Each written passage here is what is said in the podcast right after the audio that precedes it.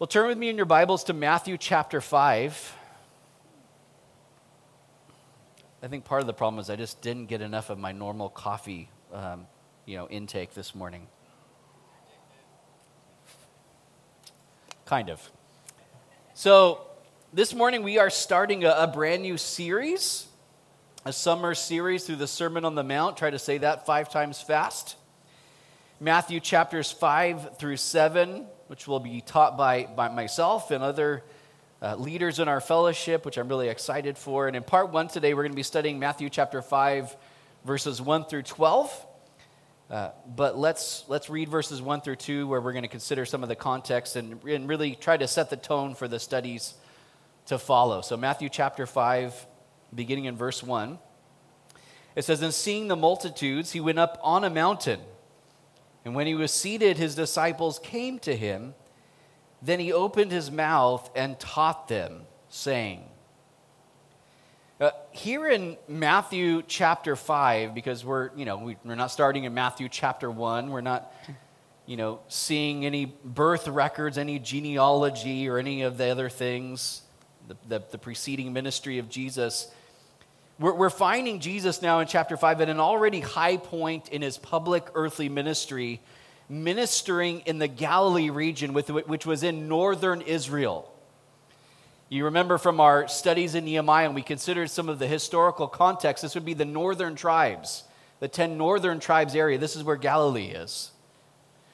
And he's, uh, uh, you know, the, the last things that Matthew records before this is is that Jesus was going about all of Galilee, had been teaching in their synagogues, he had been preaching the gospel of the kingdom specifically, and healing all kinds of sickness and disease among the people.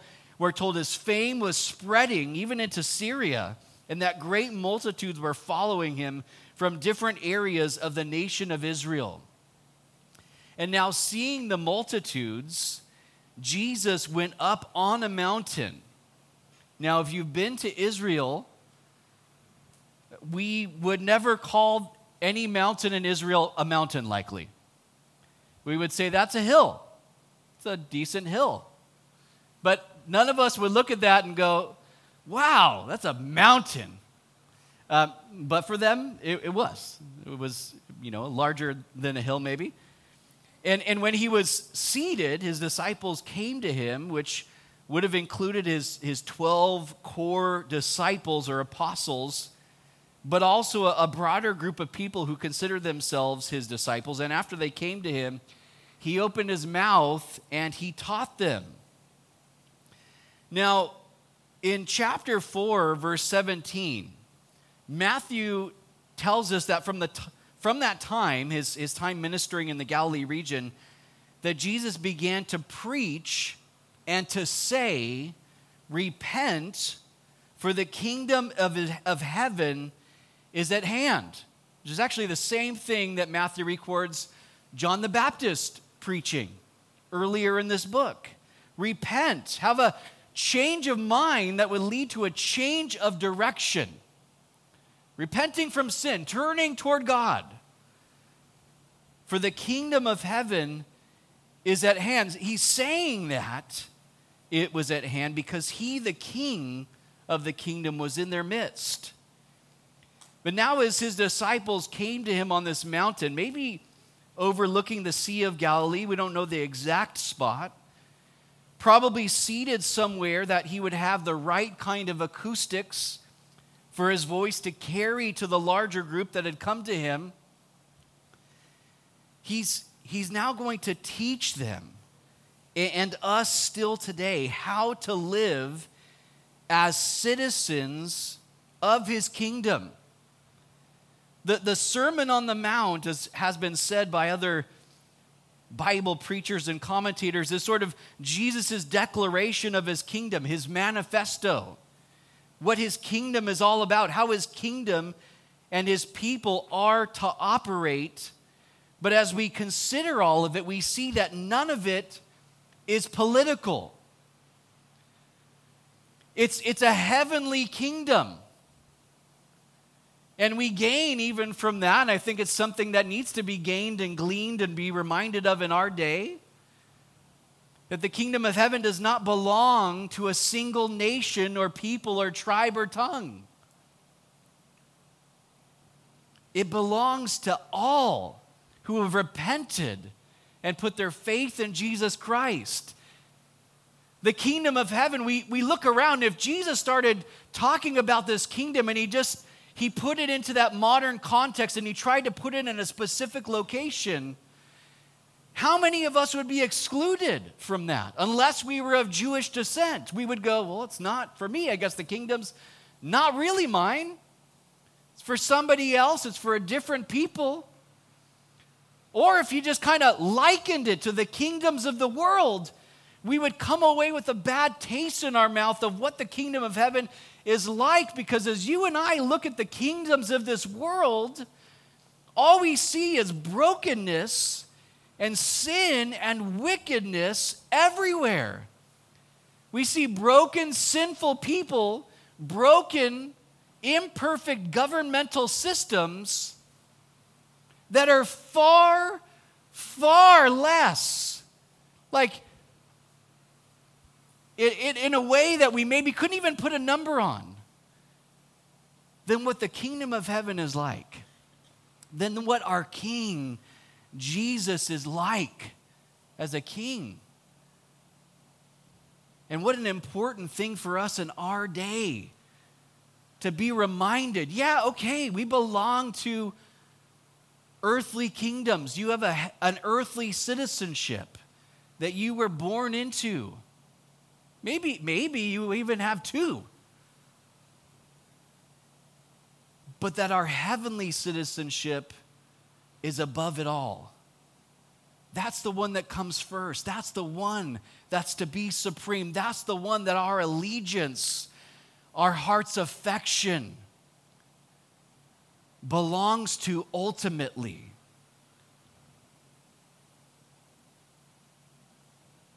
He doesn't talk about politics with his disciples.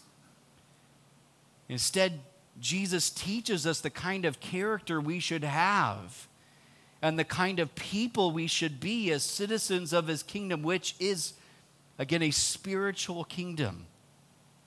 And as we're going to see in the beginning portion of Jesus' sermon today, life in his kingdom is not the guarantee of an easy life, but it is the only life where true spiritual and eternal blessing is found. If you've ever wondered how to be happy, these verses that Jesus is going to, we're going to find Jesus teaching is going to explain to us what the happy, the truly happy life, the blessed life looks like. I can't say hashtag blessed anymore because no one says that anymore. It's not a thing, but I don't, yeah, I could, but one last extremely important thing, though, I wanted to note before we dig into the first part of the sermon, and I want us to all be on the same page about as we study Jesus' Sermon on the Mount today and in the coming weeks, is that this sermon does not deal with issues of salvation, but deals with us and how we're to live and what Jesus is desiring of, of us as his disciples who have already received his salvation and are citizens of his kingdom. He doesn't say, Yours will be the kingdom. He says, Yours is. It's yours. And so, with that, let's read verses 3 through 12. We'll dig into each verse individually afterwards. So, verse 3 in Matthew chapter 5, Jesus says, Blessed are the poor in spirit, for theirs is the kingdom of heaven. Blessed are those who mourn, for they shall be comforted. Blessed are the meek, for they shall inherit the earth. Blessed are those who hunger and thirst for righteousness, for they shall be filled. Blessed are the merciful, for they shall obtain mercy. Blessed are the pure in heart, for they shall see God. Blessed are the peacemakers, for they shall be called sons of God. Blessed are those who are persecuted for righteousness' sake, for theirs is the kingdom of heaven. Blessed are you when they revile and persecute you and say all kinds of evil against you falsely for my sake, rejoice and be exceedingly glad, for great is your reward in heaven. For so they persecuted the prophets who were before you.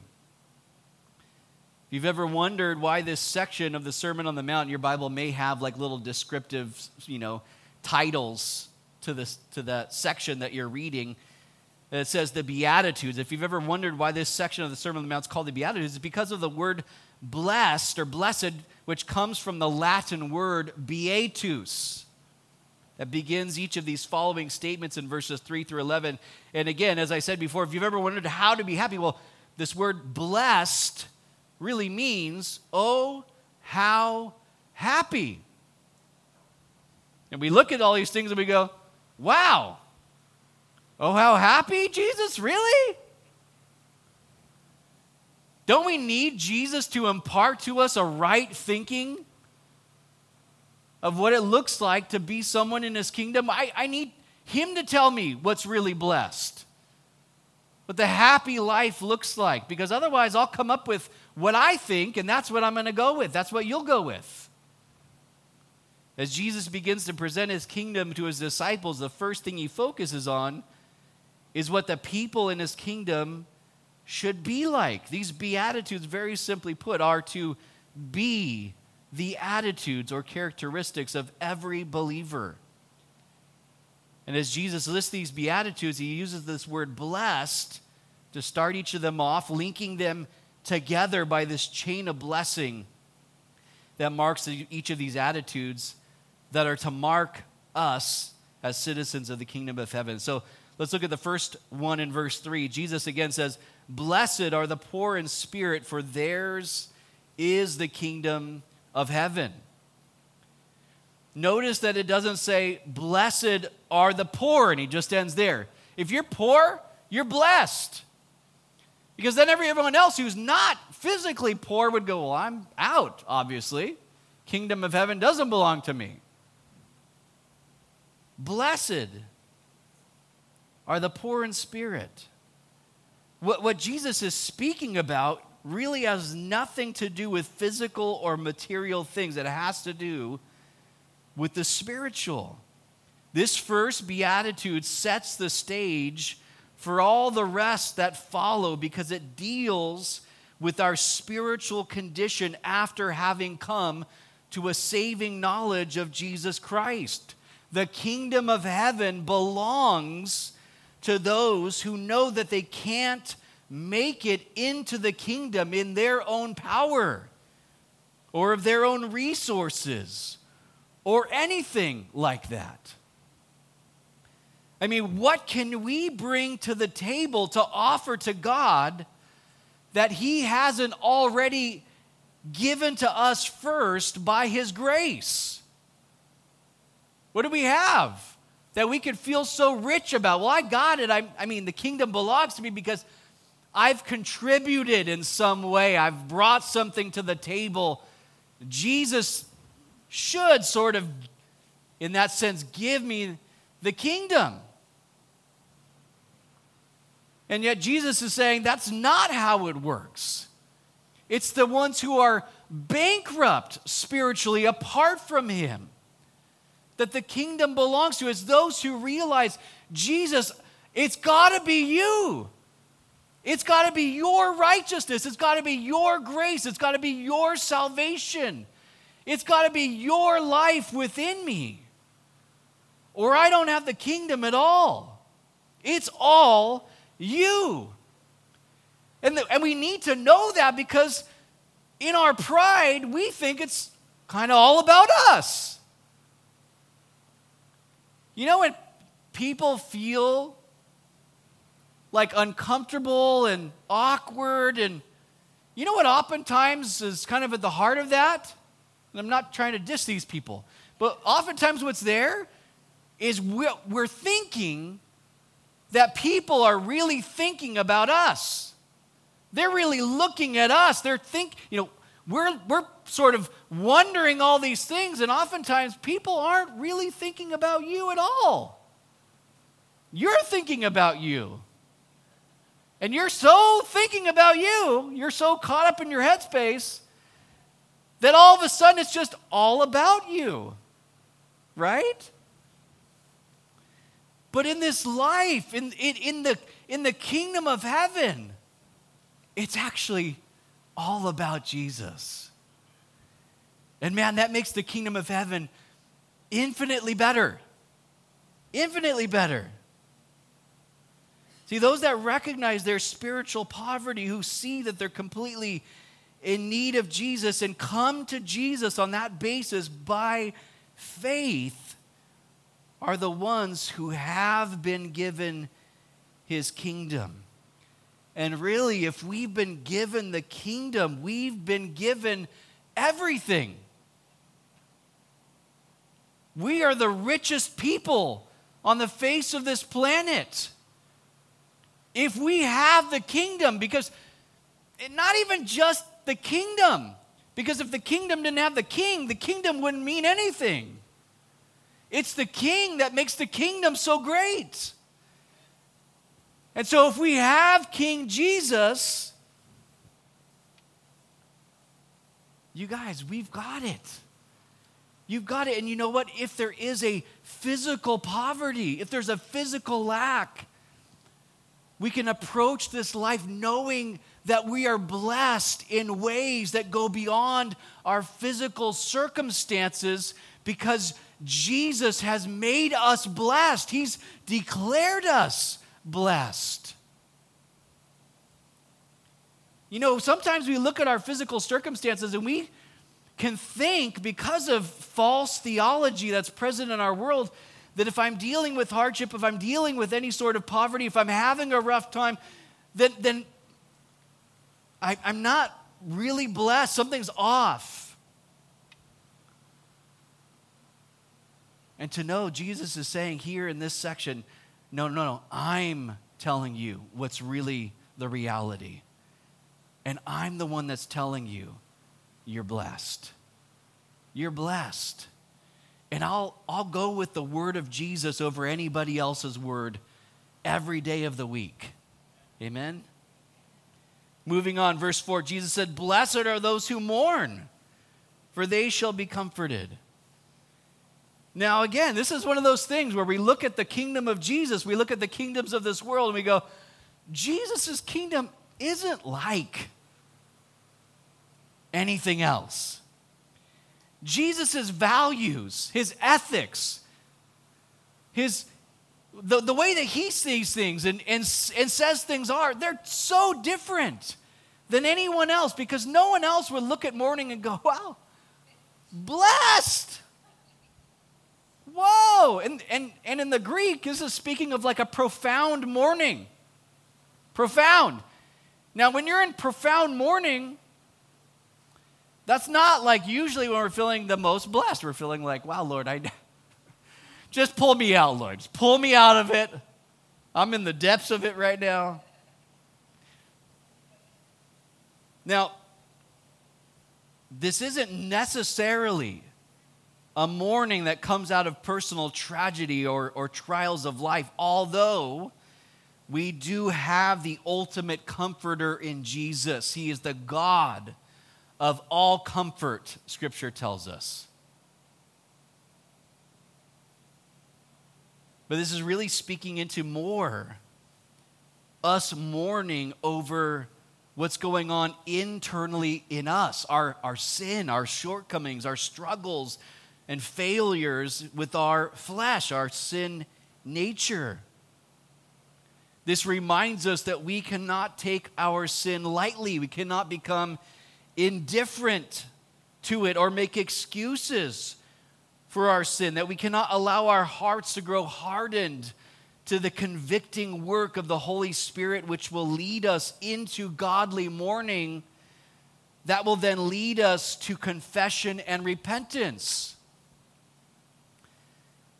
Sin breaks, it damages our fellowship with God.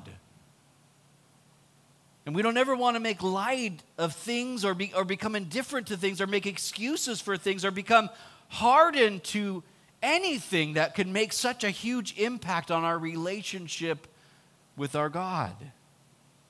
Now, it's not that we just continually beat ourselves up over our sins, but realizing the hurt that it causes God should bring us to mourn and repent. And what comfort and joy He brings as we humble ourselves before Him.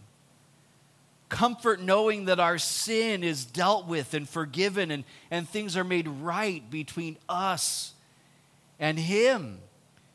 Jesus doesn't leave us in a place of mourning when we're broken over our sin and struggles. No, when we humble ourselves before us, as James talks about in James 4, he lifts us up. He comforts us.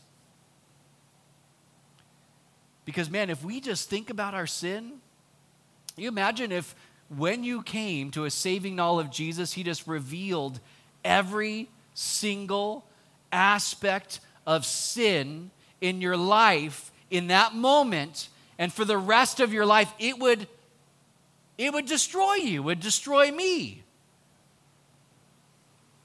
we would be in a mourning where there's never a comfort we would never never allow ourselves to be comforted because we would feel like i need to be afflicted. I deserve what I'm getting. I don't deserve the forgiveness of Jesus. And, and we would just stay in this state of mourning and miss the comfort that, that Jesus wants to bring us out into.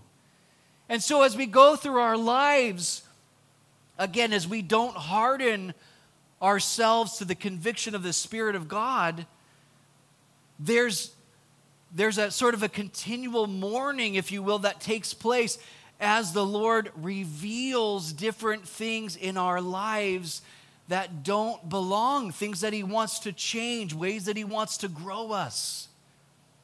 And in His grace, He doesn't unload it all on us at once.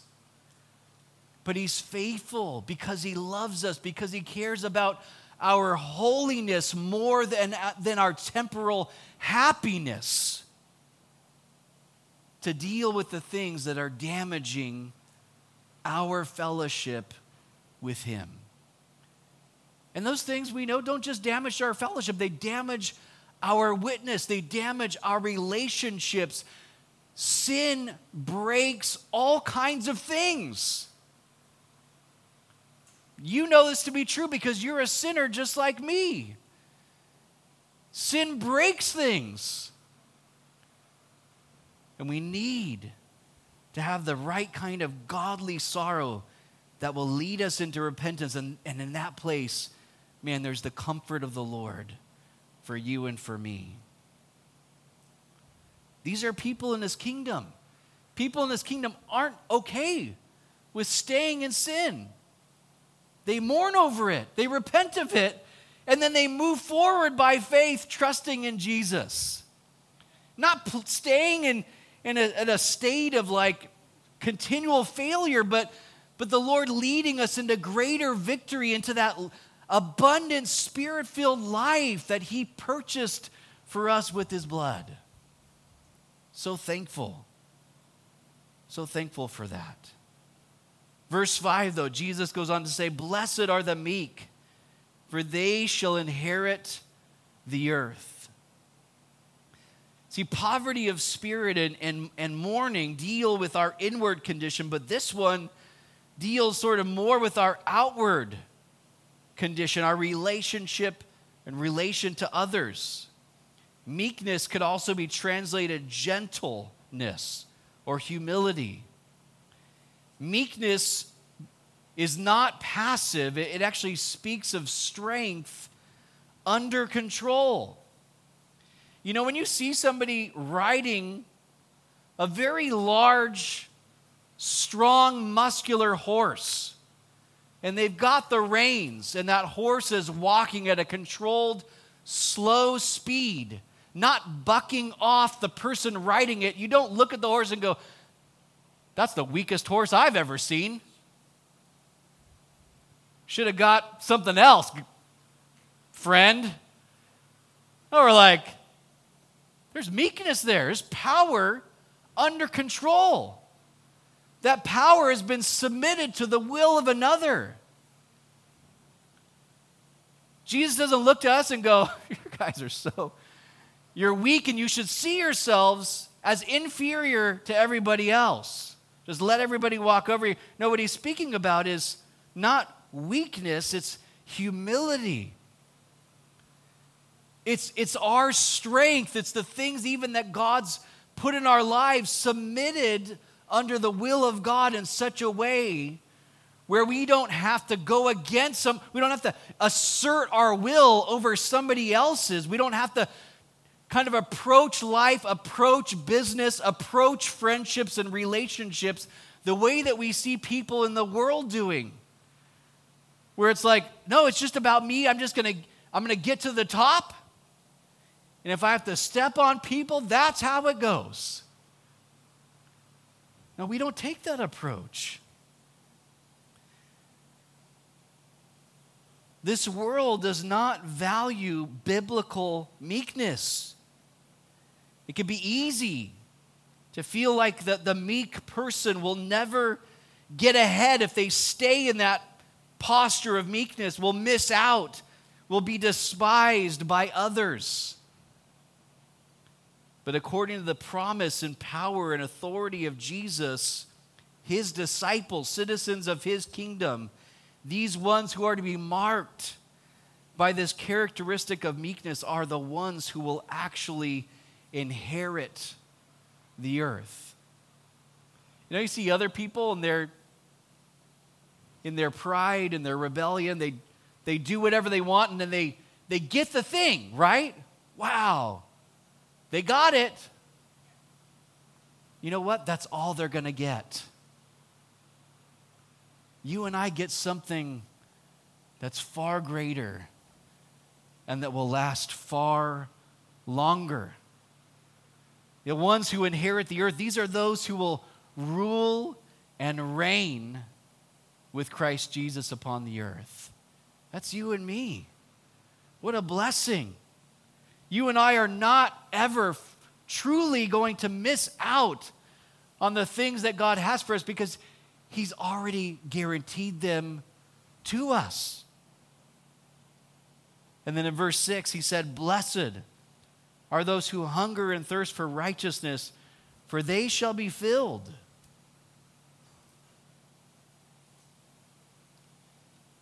Again, what, what Jesus is speaking about has nothing to do with the physical, but with the spiritual. I, I think a good question for us to ask ourselves is, is what are we really hungering and thirsting after? What drives us? What, what are we striving to achieve and attain? If we're honest with ourselves, for, for maybe some of us, we might admit that we are hungry and thirsty and seeking to fill ourselves with other things than righteousness, lesser things, the wrong things, maybe even good things, but not the best things, than having a profound hunger and thirst to have our lives be and stay right before the Lord.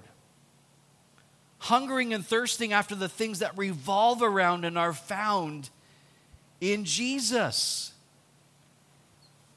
Guys, how is our spiritual appetite? Is righteousness the thing that we're just, man, like I gotta have it in my life?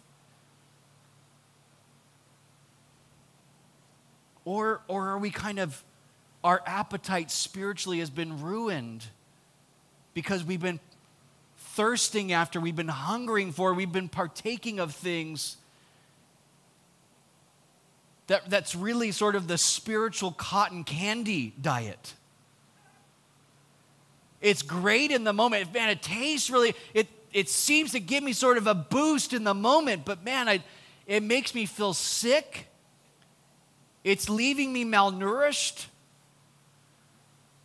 Like Jesus is saying, when we hunger and thirst for righteousness, that the right things, that righteousness in the eyes of our God, the righteousness that's described for us in Scripture, when that righteousness is something that we are passionate about seeing God do in us internally.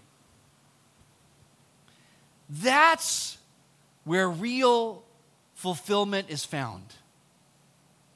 And this world isn't looking at that and going, yeah, fulfillment.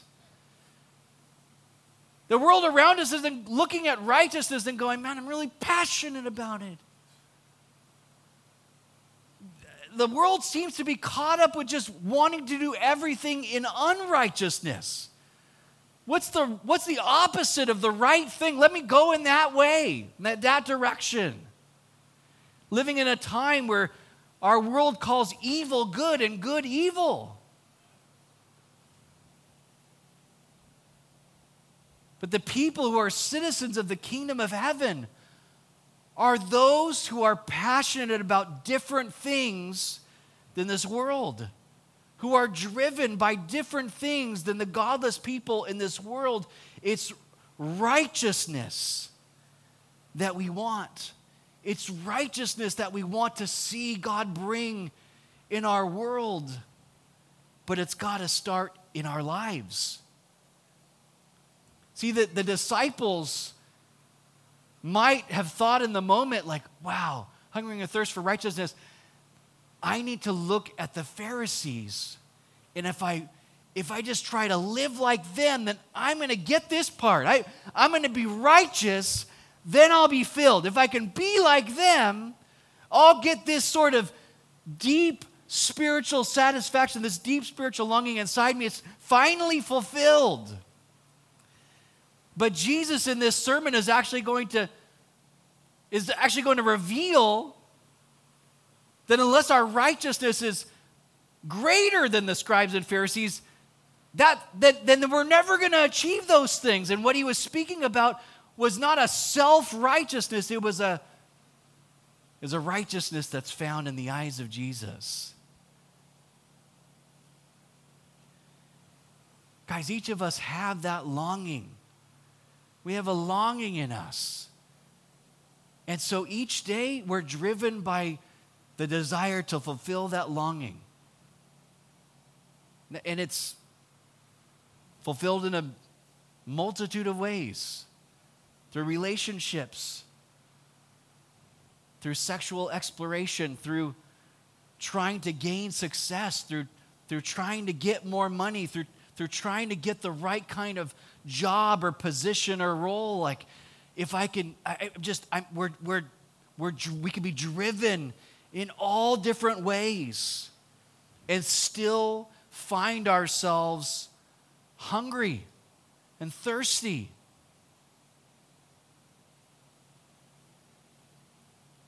But man, when we come to Jesus, as my brother Jared reminded us earlier in his prayer this morning of Jesus on that great day pouring out, you know, the, the, where the water would have been poured out. And he says, Anyone who's thirsty, you come to me and drink. Out of your heart will flow rivers, torrents of living water. Speaking of the Holy Spirit that was to come. Guys, that, that deep longing of soul is only fulfilled in our King. Anything else, any, a hunger for anything else will leave us starving for more. But when we hunger and thirst after righteousness, this is where real fulfillment and satisfaction are found. And then in verse 7, Jesus says, Blessed are the merciful, for they shall obtain mercy. This word merciful carries the sense of a person who shows leniency, compassion, or forgiveness, especially towards someone who has offended them. You know, there's a lot, of, lot that happens in the world around us and that happens to us that can easily offend us, right? Offenses abound. But, but being a citizen of the kingdom of heaven should mark us in a way where we respond to things we respond to people, we respond to situations in a merciful way. Why? Because our God is merciful. It says that in Scripture be merciful because your Father in heaven is merciful. We're not being asked to be something that God's like, you be it. I don't really want anything to do with that. I'm more about let's just let's stay in the wrath and judgment category. Those things are part of God's nature and act. The, there's, there's things about that that are good because if there wasn't there, we wouldn't have justice or righteousness. But our God is a God all throughout Scripture, not just the New Testament, who calls himself a God who's merciful, abundant in mercy. Now, mercy, you could describe it this way not getting what we deserve. Being merciful then is not giving to others or it's withholding from others what they deserve. And again, we do this because this is how God is with us. He doesn't deal with us as we deserve, but He withholds from us what we deserve because of our sin and rebellion. And He's compassionate towards us, even though we are the offenders who often rebel against Him in our pride. People who belong to the kingdom of heaven are to have the compassion of God for other, others, that through being merciful, we would rightly reflect our merciful God to others. And Jesus says there's a blessing in being merciful because we shall obtain, we shall receive mercy. And oftentimes we get to experience His mercy. We get to experience His compassion as we seek to demonstrate and show His mercy to others. We shall receive mercy, but praise God, we also already have received His mercy and continue to be on the receiving end of His mercy, which is made new to us every single morning. We're blessed. This just reminds us we're blessed. We're blessed. Verse 8, Jesus says, Blessed are the pure in heart, for they shall see God. Now, this purity of heart definitely includes moral purity, but there's more to it than that, as this purity of heart also speaks of being unmixed, like, like metal that's been purified in the refining process also speaks of having an undivided heart before our God, having a singleness of devotion or commitment to Him. The pure of heart shall see God, they'll experience greater intimacy with Him. Now, in a future sense, one day we will see God and be with Him for eternity. It's going to be an amazing day.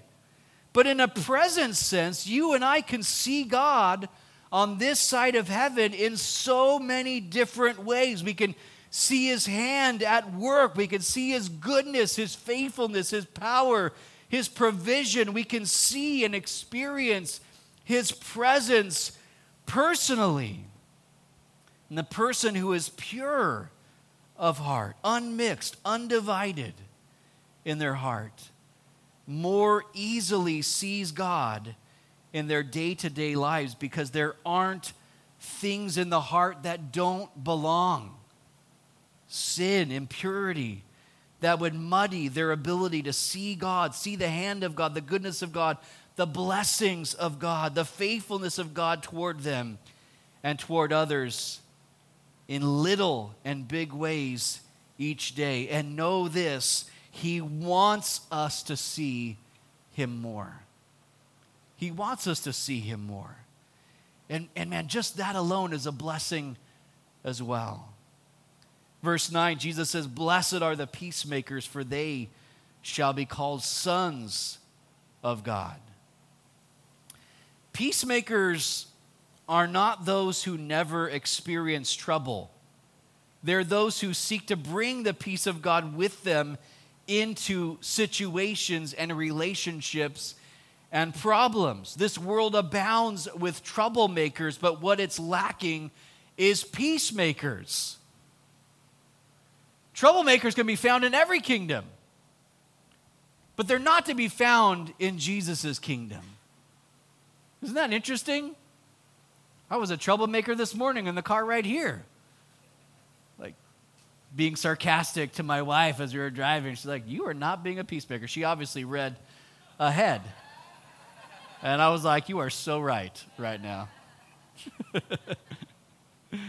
the, the greatest fulfillment of this is in bringing the gospel of peace to those who do not have the peace of God because they've never made peace with God through receiving the salvation of Jesus Christ and being reconciled to Him.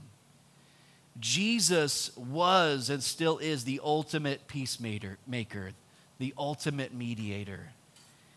He did what was necessary in sacrificing himself so we could be reconciled to the Father. We could be brought into that place of being made at peace with God through salvation in Him. And there's a blessing for the peacemakers in the kingdom who live here in this troubled and peaceless and strife filled world, that these shall be called sons. This is not a, a jab at the daughters. This word son speaks of both, it speaks of children of God.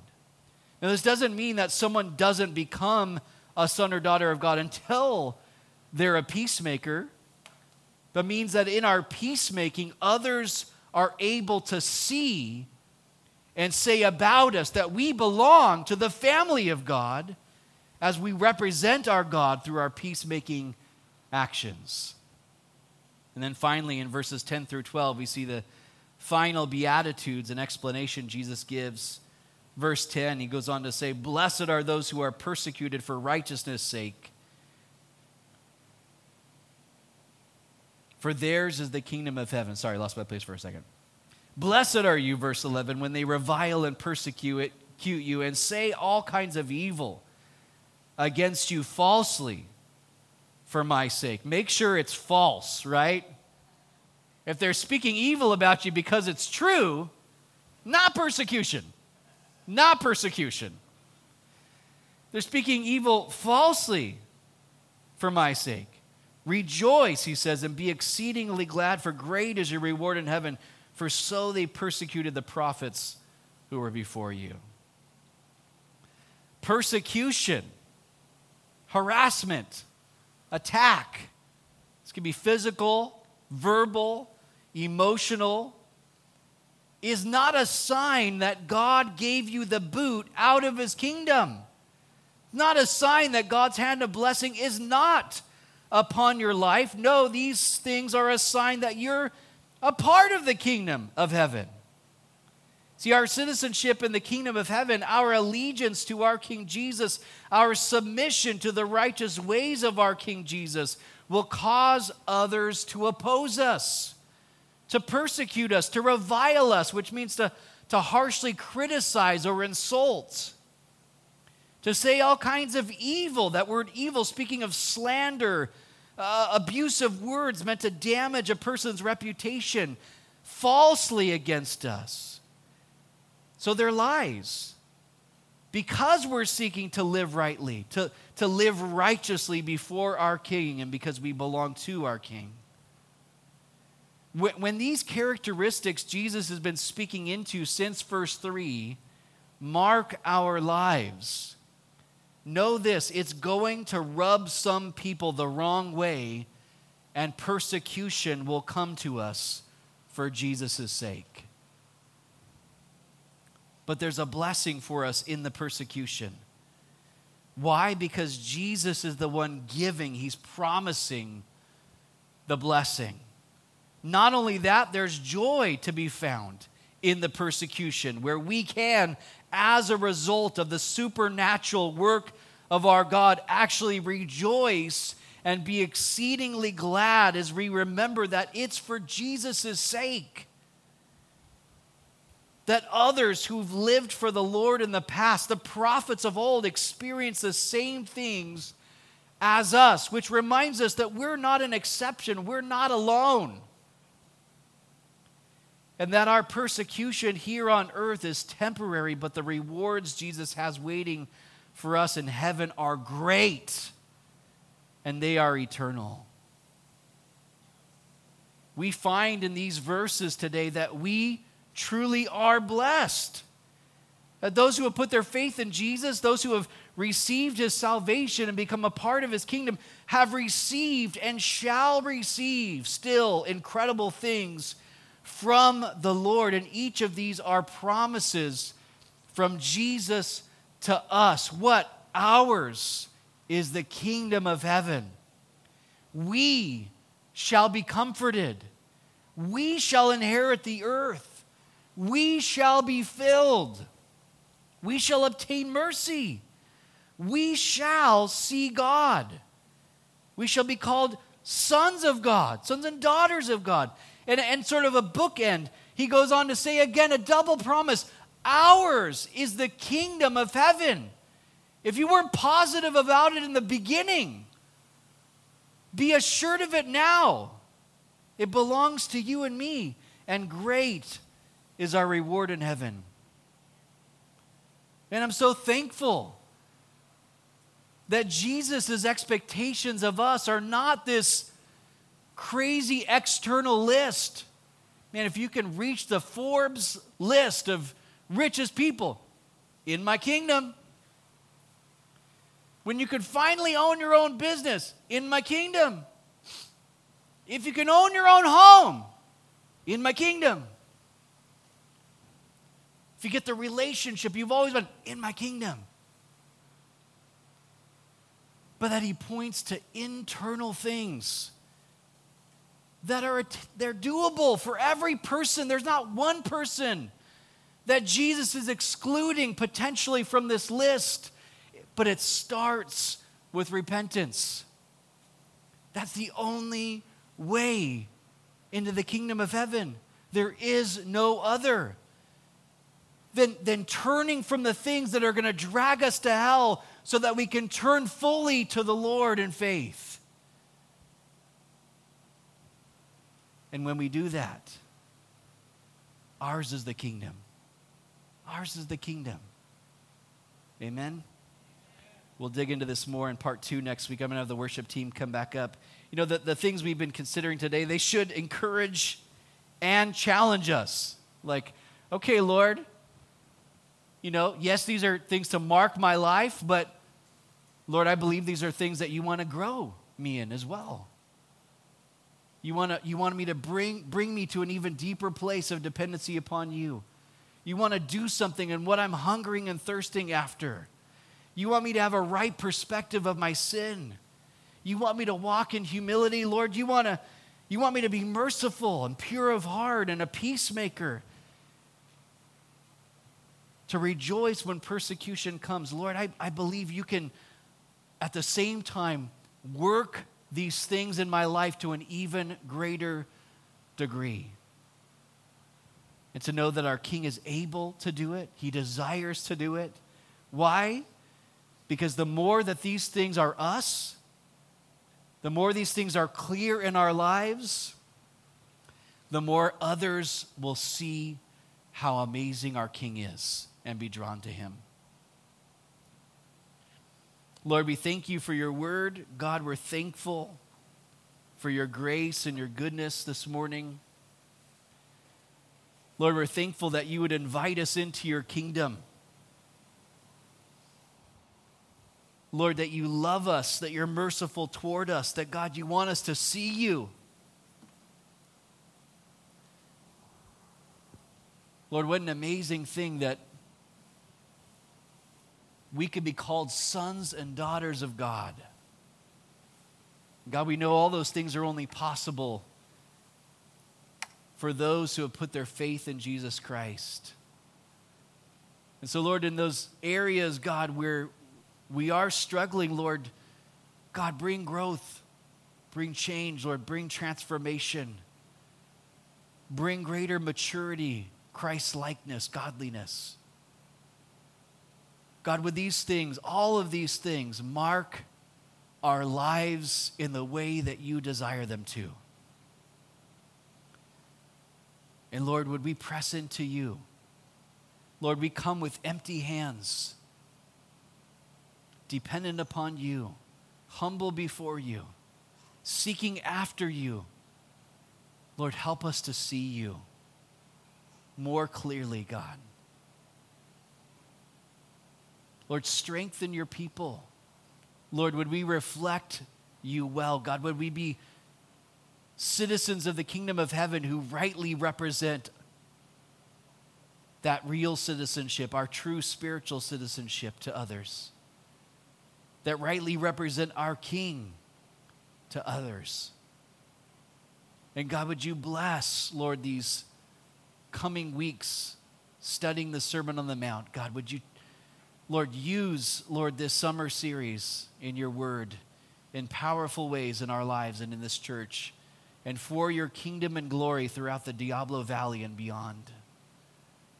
And Lord, for any this morning who may have joined us who don't have a personal saving relationship with you, Lord Jesus, this morning, would you even now be opening blind eyes, opening deaf ears, softening hard hearts, changing minds?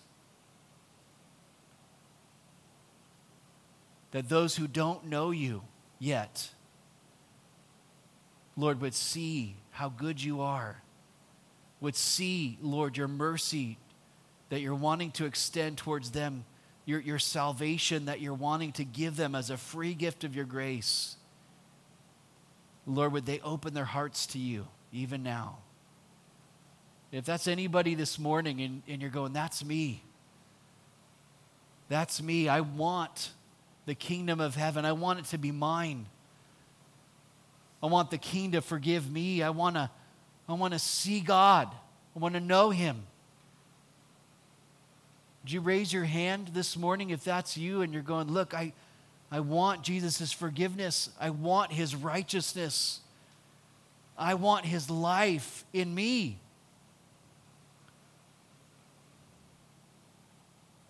Lord, you know, God, the spiritual state of each one, even those who may be online joining us or those listening at a different time, that God, in their own hearts, if that's them, Lord, they would just open up to you. Lord, they would cry out to you. They would, Lord, confess their sin, Lord, that they're a sinner. They need salvation. That, Lord, they would repent. They'd turn away from their sin. They'd grab a hold of you by faith, Lord Jesus. Humbling themselves before you, surrendering their lives fully to you, believing in their heart Jesus, that you rose from the grave, confessing with their mouth that you died on the cross, that, Lord, you would save them, you'd forgive them, you'd redeem them, you'd reconcile them to the Father as our ultimate peacemaker. Lord, that today they would know, that they would know beyond a shadow of a doubt that they are sons or daughters of God. Not because of what they've done, because, but because of what Jesus has done for them. Lord, bless your people.